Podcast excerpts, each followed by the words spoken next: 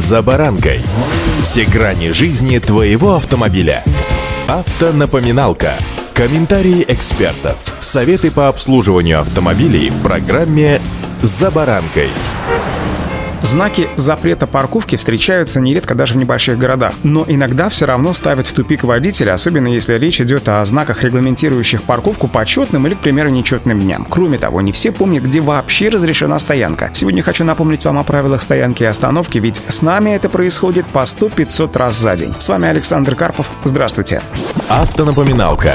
Для начала немного еще раз о том, что мы учили в школе, в автошколе. Прежде всего стоит отметить, что согласно правилам дорожного движения мы говорим не о парковке, а о стоянке, поскольку парковка — это оборудованное место для стоянки, а стоянка — это преднамеренное прекращение движения транспортного средства на время более пяти минут по причинам, не связанным с посадкой и высадкой пассажиров, либо с загрузкой или разгрузкой транспортного средства. При этом со стоянкой в специально обозначенных местах все понятно. Знак 6.4 «Парковка» в сочетании с разметкой или информационным информационными табличками указывает, где и как можно поставить автомобиль. Однако пункт 12.1 правил дорожного движения гласит, что остановка и стоянка транспортных средств разрешается на правой стороне дороги и на обочине, а при ее отсутствии на проезжей части у края или в случаях, установленных пунктом 12.2 правил, на тротуаре. Автонапоминалка.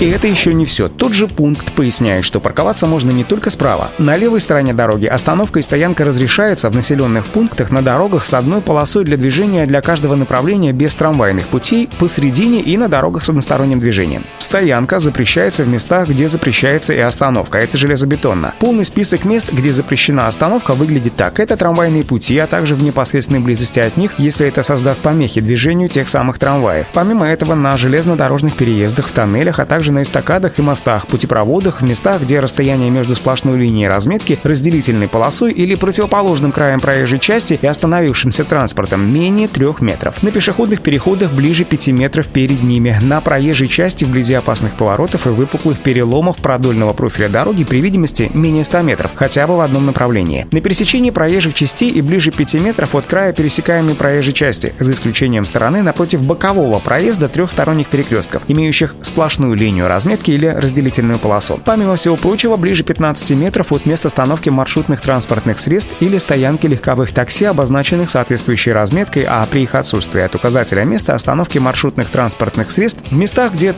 транспортное средство закроет другим водителям сигналы светофора, дорожные знаки или сделает невозможным движение других транспортных средств, помимо этого создаст помехи для движения пешеходов вне населенных пунктов на проезжей части дорог, обозначенных знаком «Главная дорога». Также помните, что остановка запрещена ближе 50 метров от железнодорожных переездов. Фух, долго, конечно, но таковы правила дорожного движения, которые забывать никогда не стоит, а вот время от времени проверять или почитывать, конечно же, стоит. Удачи! «За баранкой».